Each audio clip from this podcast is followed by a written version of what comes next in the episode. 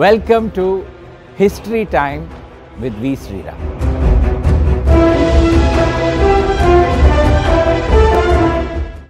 வணக்கம். இத்தனை நாளாக நம்ம இந்த நிகழ்ச்சியில் பார்த்ததெல்லாம் சங்ககால வரலாறு ஆயிரம் ஆயிரம் வருஷத்துக்கு முன்னாடி என்ன நடந்தது இதெல்லாம் பார்த்துட்டு இருந்தோம். இந்த எபிசோடில் ஒரு சமீப கால வரலாறை பார்க்கலாம். அதாவது போயஸ் கார்டன்ஸ் ஆர் போயஸ் தோட்டத்தோட வரலாறை பார்க்கலாம். போயஸ் கார்டன்ஸ்னாலே உடனே நமக்கு நினைவுக்கு வருது செல்வி ஜே ஜெயலலிதா தான் தமிழ்நாட்டின் முன்னாள் முதலமைச்சர். அவங்களும் அந்த ஏரியாவும் ஆல்மோஸ்ட் ஒரு சினானிமஸ் அப்படின்னு சொல்லலாம். செல்வி ஜே ஜெயலலிதாவை ஞாபகப்படுத்தினோன்னா உடனே நமக்கு வந்து ஞாபகம் வருவது போயஸ் கார்டன்ஸ் தான் போயஸ் தோட்டம். தமிழ்நாடு அரசியல் வரலாறில் ஒரு நாற்பது வருஷமாக அதுக்கு ஒரு பெரிய முக்கியத்துவம் இருந்திருக்கு. எல்லாருமே அந்த வழியாக போகிறச்சே பஸ்ஸில் போனாலும் சரி காரில் போனாலும் சரி எப்படி போனாலும் சரி ஒரு தடவை அப்படி திரும்பி அதை பார்க்காம போகவே மாட்டாங்க. அந்த அளவுக்கு அதுக்கு ஒரு இம்பார்ட்டன்ஸ் இருந்திருக்கு. இந்த போயஸ் கார்டன்ஸ்ங்கிறது எப்படி எப்படி வந்தது இதோட வரலாறு என்ன இதோட பேக்ரவுண்ட் இன்ஃபர்மேஷன் என்ன இதெல்லாம் நம்ம பார்க்க வேண்டாமா? செல்வி ஜே ஜெயலலிதா இங்கே வரத்துக்கு முன்னாடி போயஸ் கார்டன்ஸ் என்னவாக இருந்தது இதெல்லாம் நம்ம பார்க்கணும். அதை தான் இந்த எபிசோடில் நம்ம பார்க்க போகிறோம் நீங்கள் கேட்டாலே ஆச்சரியப்படுவீங்க. போயஸ் கார்டன்ஸுங்கிறது சென்னையோட வரலாறில் பதினெட்டாவது நூற்றாண்டுலேருந்து இருக்கிற ஒரு ஏரியா. என்னடா இது? இப்போ தானே நைன்டீன் எயிட்டிஸ்லேருந்து தானே நமக்கு இது பேப்பரில் வர ஆரம்பிச்சது அப்படின்னு நீங்கள் யோஜனை பண்ணலாம். ஆனால் இதோட வரலாறு எயிட்டீன்த் செஞ்சுரியிலேருந்து சென்னையில் இருந்திருக்கு. அதை நம்ம இப்போ பார்ப்போம். ஆங்கிலேயர்கள் முதல் முதல்ல இந்த சென்னை பகுதிக்கு வந்தது ஆயிரத்தி அறநூற்றி முப்பத்தி ஒம்போதாவது வருஷம் அதாவது சிக்ஸ்டீன் தேர்ட்டி நைன் அதற்கு ஒரு வருடம் பிறகு அவங்க கட்ட ஆரம்பித்தது புனித ஜார்ஜ் கோட்டை. முதல் ஒரு நூற்றி ஐம்பது வருடங்களுக்கு அவங்க வந்து அந்த கோட்டைக்குள்ளேயே தான் இருந்தாங்க. அதுக்குள்ளேயே தான் அவங்களுடைய இல்லங்கள் அலுவலகங்கள் கிடங்கிகள் எல்லாமே அங்கே தான் இருந்தது. ஏன்னா வெளியில் வரத்துக்கு அவ்வளோ பயம். ஒரு பக்கம் பிரெஞ்சு படை வந்துருமோங்கிற பயம். இன்னொரு பக்கம் கோல்கொண்டா சுல்தானோட படை வந்துருமோ அப்படிங்கிற பயம். ஆயிரத்தி எழுநூற்றி ஐம்பதுகளுக்கு பிறகு தான் கோட்டைக்குள்ளே இருந்த ஆங்கிலேயர்கள் எல்லாம் சரி சென்னையோட மீதி பகுதிகளில் வீடு கட்டிட்டு போனால் எப்படி இருக்கும் அப்படிங்கிறத பார்க்க ஆரம்பித்தாங்க அதுவும் இவங்களுக்கு தைரியம் வந்ததே ஆயிரத்தி எழுநூற்றி தொண்ணூற்றி ஒம்போதாவது வருடத்துக்கு பிறகு தான் அந்த வருடத்தில் தான் திப்பு சுல்தானை ஒரு போரில் இவங்க வந்து தோற்கடித்து அவர் இறந்தும் போய்விட்டார். அதனால் இவங்களுக்கு ஒரு நிறைய தைரியம் வந்து விட்டது. உடனே வெளியில் இருக்கிற பகுதிகளெல்லாம் இவங்க வந்து வீடு கட்ட ஆரம்பித்தாங்க அதில் இவங்களுக்கு மிக பிடித்தமான பகுதி தேனாம்பேட்டை கிராமம். எதனால் அப்படின்னு நீங்கள் பார்த்தீங்கன்னா இப்போ நான் சொல்கிறத நீங்கள் கேட்டிங்கன்னா திகைச்சு போயிடுவீங்க. இப்போ மவுண்ட் ரோட்டில் நீங்கள் அண்ணா சாலையில் நீங்கள் வந்துட்டு இருக்கீங்க உங்கள் இடது பக்கம் தேனாம்பேட்டை. வலது பக்கம் என்ன இருக்குது தியாகராய நகர். இது ஆயிரத்தி தொள்ளாயிரத்தி பதினெட்டாவது வருடம் வரைக்கும் தியாகராய நகர்ங்கிற பகுதியே கிடையாது. ஆயிரத்தி தொள்ளாயிரத்தி பதினெட்டு பத்தொம்போது இருபது இருபத்தி நாலு முப்பது முப்பத்தி ரெண்டு அந்த வருடங்களில் தான் அந்த தியாகராய நகர்ங்கிற பகுதியே வந்தது. அதற்கு முன்னாடி அந்த பகுதி என்னவாக இருந்ததுன்னு பார்த்தீங்கன்னா ஒரு பெரிய ஏரி. எழுபத்தி ஏழு ஏக்கர் பரப்புள்ள ஒரு ஏரி. அந்த ஏரியோட பெயர் மயிலாப்பூர் ஏரி ஆங்கிலேயத்தில் லாங் டேங்க் ஆஃப் மயிலாப்பூர் என்ற பெயர். அந்த காலத்தில் மின்சாரம் கிடையாது பதினேழாவது பதினெட்டாவது பத்தொம்போதாவது நூற்றாண்டில். ஒரு ஏரி பக்கத்தில் வீடு கட்டிண்டா சாயந்தர வேளையில் குழு குழுன்னு காற்று வரும். அதனால் ஆங்கிலேயர்கள் மிக ஆசைப்பட்டு இந்த நுங்கம்பாக்கம் தேனாம்பேட்டை இந்த பகுதிகளில் பங்களாலாம் கட்டிக்க ஆரம்பித்தாங்க அந்த காலத்து பங்களாலாம் எப்படின்னு நீங்கள் பார்த்தீங்கன்னா இப்போ நம்ம கிரவுண்டுன்னு சொல்கிறோம் அதாவது ரெண்டாயிரத்தி நானூறு சதுர அடியை ஒரு கிரவுண்டு அப்படின்னு சொல்கிறோம் பதினெட்டு கிரவுண்டுங்கிறது ஒரு ஏக்கர். அந்த காலத்தில் அவங்க பங்களா கட்டுறச்செல்லாம் முப்பது ஏக்கர் நாற்பது ஏக்கர் அந்த பரப்பில் தான் பங்களா கட்டுவாங்க. ஏன்னா நெ ஒரு ஜன நெரிசல் கிடையாது. நிலத்துக்கு ஒரு வேல்யூ கிடையாது அந்த காலத்தில். அரசாங்கத்துக்கு எழுதுவாங்க இந்த மாதிரி நான் இந்த இடத்துல ஒரு வீடு கட்டிக்கணும்னு ஆசைப்படுறேன். சரி முப்பது நாற்பது ஏக்கர் நீங்கள் எடுத்துக்கோங்க. இந்த இடத்துல வீடு கட்டிக்கோங்க அப்படின்னு சொல்லிடுவாங்க. இந்த ஆங்கிலேயர்கள் அங்கே வீடு கட்டிப்பாங்க. அந்த வீடுகளுக்கெல்லாம் போகிறதுக்கு வழி கிடையாது ரோடு கிடையாது. ஒரே ஒரு ரோடு தான் அண்ணா சாலை. அது வந்து கோட்டையிலேருந்து சென்ட் தாமஸ் மவுண்ட் வரைக்கும் போகிற ஒரு ரோடு. அதனால அந்த ரோட்லேருந்து வர அந்தந்த சிறிய சிறிய பாதைகளுக்கெல்லாம் யார் வந்து எந்த வீட்டில் இருந்தாங்களோ அவங்க பேர்லேயே அந்த ரோடுக்கும் பேர் வந்துடும் அப்படி பார்த்து தான் நீங்கள் பார்த்தீங்கன்னா எல்டாம்ஸ் ரோடுன்னு ஒரு ரோடு இப்போ தேனா ஆழ்வார்பேட்டை தேனாம்பேட்டையில் இருக்குது அதே மாதிரி இப்போ டிடிகே ரோடுன்னு ஒரு ரோடு இருக்குது அதுக்கு அந்த காலத்தில் மோப்ரேஸ் ரோடுன்னு பேர். இதுக்கு எப்படி மோப்ரேஸ் ரோடுன்னு பேர் வந்ததுன்னு பார்த்தீங்கன்னா அடையார் நதி கரையில் ஒரு பங்களா. அது இப்போ மெட்ராஸ் கிளப்புங்கிற பேரில் இருக்குது அதுதான் மோப்ரேயோட வீடு. அதனால் ராயப்பேட்டாலேருந்து அடையார் வரைக்கும் போகிற ரோடுக்கு மோப்ரேஸ் ரோடுன்னு பேர். ஏன்னா பத்தொம்போதாவது நூற்றாண்டில் ராயப்பேட்டாலேருந்து அந்த வீடு வரைக்கும் வேறு ஒன்றுமே கிடையாது வெறும் காடு தான் ஸோ ஒரு ரோடு அங்கே போகிறது மோப்ரேயோட வீடு அங்கே இருக்குது அதனால் அந்த ரோடுக்கு மோப்ரேஸ் ரோடுன்னு பேர். இப்படி தான் வழிக்கெல்லாம் பேர் வச்சாங்க. அந்த காலத்து காலகட்டத்தில் கிழக்கிந்திய கம்பெனியில் ஒரு ஆஃபீஸர் ஆஃபீஸராக இருந்திருக்கலாம் வியாபாரியாக இருந்திருக்கலாம். அவரை பற்றி நமக்கு சரியாக தெரிய வரலை. அவர் வந்து இந்த தேனாம்பேட்டையில் ஒரு பெரிய பகுதியை அரசாங்கத்துக்கிட்டேருந்து வாங்கி அவருடைய வீடை வந்து அங்கே கட்டுறார். அவர் பெயர் வந்து சில பேர் பாய் அப்படிங்கிறாங்க. பிஓஐஎஸ் அப்படிங்கிறாங்க. சில பேர் போ பிஓஇ அப்படிங்கிறாங்க. சில பேர் பியூஜிஹெச் அதாவது பியூ இந்த மாதிரி மூணு ஸ்பெல்லிங் கொடுக்குறாங்க. அவருடைய தோட்டம் அங்கே இருந்து அதுக்குள்ளே அவருடைய பங்களா இருந்ததுனால அந்த இடத்துக்கு போஸ் கார்டன் அப்படி என்ற பெயர்.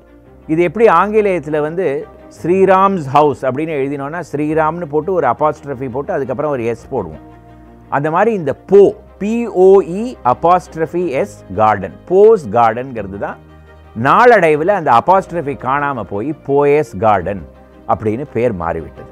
இவர் வந்து பத்தொம்போதாவது நூற்றாண்டு ஆரம்ப காலத்தில் அந்த இடத்துல ஒரு பெரிய வீடு கட்டிட்டு அங்கே இருந்திருக்காருன்னு நான் சொன்னேன். இவருடைய வெளியில் வர வழி அவர் வீட்டுக்கு போகிற வழி எங்கேருந்து நீங்கள் பார்த்தீங்கன்னா மவுண்ட் ரோட்லேருந்து தான். இப்போவும் நீங்கள் வந்து தேனாம்பேட்டையில் வந்தீங்கன்னா ஒரு போஸ் ரோடுன்னு ஒரு ரோடு உள்ளே போகும். அதுதான் போயஸ் கார்டன்ஸுக்கு பழைய என்ட்ரன்ஸ். ஆயிரத்தி எண்ணூற்றி இருபத்தி ஓராவது வருஷத்துலலாம் அந்த வழியாக தான் போயஸ் கார்டன்ஸுக்கு வர முடியுமே தவிர கெத்தீட்ரல் ரோடு வழியாக வரவே வரவே முடியாது. இந்த கெத்தீட்ரல் ரோடு எப்படி வந்தது? அது அடுத்தது பார்ப்போம்.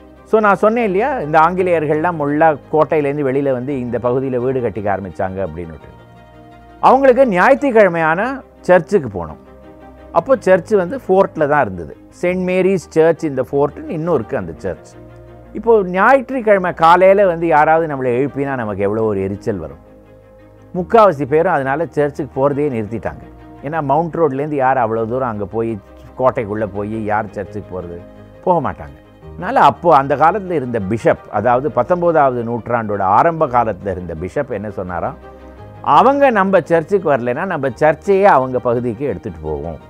அப்படின்னு ஒரு டெசிஷன் எடுத்து ஒரு பெரிய கெத்தீட்ரலை கட்டுறதுக்கு அவங்க வந்து டிசைட் பண்ணினாங்க. அந்த கெத்தீட்ரல் தான் சென்ட் ஜார்ஜஸ் கெத்தீட்ரல் புனித ஜார்ஜ் கெத்தீட்ரல் ஆயிரத்தி எண்ணூற்றி பதினைந்தாவது ஆண்டு கட்டப்பட்டது. மவுண்ட் ரோட்லேருந்து அதற்கு வரும் வழி தான் கெத்தீட்ரல் ரோடு அப்படிங்கிற பெயர் கொடுத்தாங்க. அதற்கு பிறகு தான் கெத்தீட்ரல் ரோடு வந்தது. போயஸ் கார்டன்ஸ் ஆனால் கெத்தீட்ரல் ரோடை பார்த்து இல்லை அது மவுண்ட் ரோடை பார்த்து இருந்தது. போயஸ் ரோடு வழியாக போயஸ் கார்டன்ஸுக்கு உள்ளே வரணும். அது எப்போ மாறித்து அப்படிங்கிறத நம்ம இப்போ பார்ப்போம். ஆரம்ப காலத்தில் இந்த கெத்தீட்ரலை கட்டின உடனே அந்த கெத்தீட்ரலோட பிஷப் வந்து போயஸ் தோட்டத்தில் வாழ்ந்துட்டு வந்திருந்தார். அதனால அவருக்கு வந்து அந்த கெத்தீட்ரலுக்கு போகிறதுக்கு வந்து ஒரு ஈஸியாக ஒரு வழி இருக்கணுங்கிறதுக்காக ஒரு சின்ன பாதையை வந்து கட்டி கொடுத்தாங்க. அவர் அந்த பாதை வழியாக எப்போ வேணாலும் சர்ச்சுக்கு போயிட்டு போயிட்டு வந்துட்டு இருந்தார். இது ஒரு நூறு வருஷ காலம் இப்படியே நீடித்தது. ஆயிரத்தி தொள்ளாயிரத்தி இருபத்தி ஓராவது ஆண்டு பின்னி அப்படிங்கிற நிறுவனம். நம்ம எல்லாருக்குமே பின்னிங்கிற பெயர் இன்னும் ஞாபகம் இருக்கும். ஆனால் அந்த கம்பெனி இப்போ இல்லை. இந்த கம்பெனி ஸ்தாபிக்கப்பட்ட ஆண்டு வந்து ஆயிரத்தி எழுநூற்றி தொண்ணூற்றி ஒம்போதாவது ஆண்டு. ஜான் பின்னி அப்படிங்கிறவர் லண்டன்லேருந்து வந்து இங்கே இந்த கம்பெனியை ஆரம்பித்தார் அவர் வந்து முதல்ல ஏற்றுமதி இறக்குமதி. அங்கேருந்து சரக்கெல்லாம் எடுத்துகிட்டு வந்து இங்கே விற்கிறது. இதுதான் அவருடைய தொழில். அவர் இருந்த இடம் அவருடைய வீடு எங்கே இருந்ததுன்னு நீங்கள் பார்த்தீங்கன்னா இப்போ கானிமாரா ஹோட்டலில் இருக்கிற இடம் தான் அவரோட வீடாக இருந்தது. அதனால தான் அந்த கானிமாரா ஹோட்டலுக்கு போகிற ரோடுக்கு இன்னும் பின்னீஸ் ரோடு அப்படின்னு பெயர். இவருடைய அலுவலகம் எங்கே இருந்ததுன்னு பார்த்தீங்கன்னா ஆர்மீனியன் ஸ்ட்ரீட் அதாவது அரண்மனைக்கார தெருவில் பின்னியோட தலைமை செயலகம் இருந்தது. ஆயிரத்தி எண்ணூற்றி அறுபதா அறுபதுகளில் பின்னி கம்பெனி ரெண்டு பெரிய மில்லை புளியந்தோப்பில் ஆரம்பித்தாங்க அதுதான் Buckingham mill Carnatic mill Binny mills அப்படின்னு பெயர். இருபதாவது நூற்றாண்டு ஆரம்ப காலத்தில் அது ஒரு பெரிய மில்லாக வந்து இருபத்தைந்தாயிரம் பேர் அங்கே வேலை பண்ணிகிட்டு இருந்தாங்க. இப்போ நினச்சாலே நமக்கே ஒரு திகைப்பாக இருக்குது அத்தனை பேர் அங்கே வேலை செஞ்சாங்களா? புளியந்தோப்புலன்னுட்டு. இந்த கம்பெனியோட முக்கிய நிர்வாகர்கள் அதாவது மேனேஜிங் டைரக்டர் டைரக்டர்ஸ் இவங்களுக்கெல்லாம் வீடு கட்டி கொடுக்கணுமே அது எங்கே கட்டுறது? ஆரம்ப காலத்தில் நுங்கம்பாக்கம் பகுதியில் அவங்களுக்கெல்லாம் வாடகைக்கு வீடு கொடுத்துருந்தாங்க. கல்லூரி சாலை காலேஜ் ரோடுன்னு ஒரு ரோடு இருக்குது அதோட முனையில் நீங்கள் பார்த்தீங்கன்னா குட் ஷெப்பர்டுன்னு ஒரு ஸ்கூல் இருக்குது அந்த இடம்தான் முதல்ல பின்னியோட மேனேஜிங் டைரக்டரோட வீடாக இருந்தது. ஆயிரத்தி தொள்ளாயிரத்தி இருபத்தி ஓராவது ஆண்டு அப்போ மேனேஜிங் டைரக்டராக இருந்த கென்னத் கேங்கிறவரை அந்த வீட்டில் ஒரு பாம்பு கடித்து அவர் இறந்து போயிடுறார். அதற்கு பிறகு பின்னி கம்பெனி வந்து இனிமேல் இந்த இடத்துல வீடு வச்சுக்க முடியாது. இதை வந்து பள்ளிக்கூடமாக நம்ம வந்து டொனேட் பண்ணிடலாம் அப்படின்னு சொல்லி அந்த இடத்த கொடுத்து இந்த போயஸ் தோட்டத்தை விலைக்கு வாங்குறாங்க. போயஸ் தோட்டத்தை விலைக்கு வாங்கி அதற்கு நடுவில் ஒரு பழைய பங்களா முதல்ல அந்த பாயிஸ் பியூ அவர் இருந்த அந்த பங்களா அப்படியே இருக்குது அதோடைய பெயர் வாட்டர் டன் அப்படின்னு பெயர் அந்த பங்களாவுக்கு. அதை வந்து மேனேஜிங் டைரக்டரோட வீடாக வந்து மாற்றி அதை சுற்றி நாலு பங்களா கட்டுறாங்க. இந்த பங்களாக்களோட பெயரெல்லாம் இன்னும் பதிவில் இருக்குது ஹால்ஸ்பரோ வெஸ்ட்போர்ன் ஹார்டன் கிரேஸ்டோக்.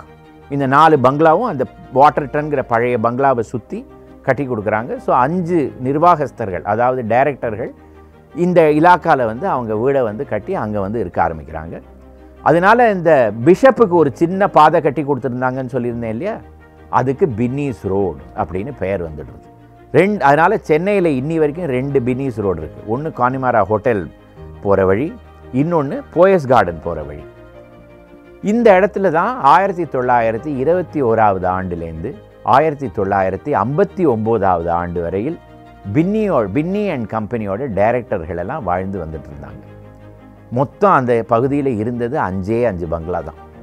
எப்படி இருந்திருக்கும்? எவ்வளோ மரம் இருந்திருக்கும்? எவ்வளோ செடி இருந்திருக்கும்? போகிறதுக்கே நமக்கு கொஞ்சம் பயமாக இருந்திருக்கும். அதற்கு பிறகு ஆயிரத்தி தொள்ளாயிரத்தி ஐம்பத்தொம்போது அறுபதில் பின்னி அண்ட் கம்பெனி என்ன பண்ணினாங்க? இந்த இடம் நமக்கு இனிமேல் சரிப்பட்டு வராது. இன்னும் ஒரு அழகான இடத்துக்கு நம்ம வீடை எல்லாம் மாற்றுவோம் அப்படின்னு சொல்லி அடையாரில் போட் கிளப் அப்படிங்கிற இலா பகுதியை விலைக்கு வாங்கி அங்கே பங்களாலாம் கட்டிட்டு இந்த டைரக்டர்ஸ் எல்லாம் அங்கே போயிடுறாங்க. அதற்கு பிறகு இந்த பகுதியை விலைக்கு வித்துடுறாங்க.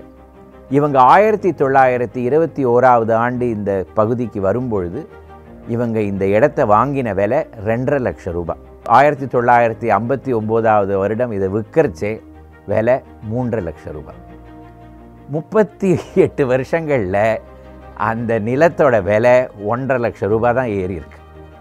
இன்றைக்கி நீங்கள் வந்து அந்த மாதிரி விலை விலையில் ஒரு இன்ச்சு கூட அந்த இடத்துல வாங்க முடியாது போயஸ் கார்டன்.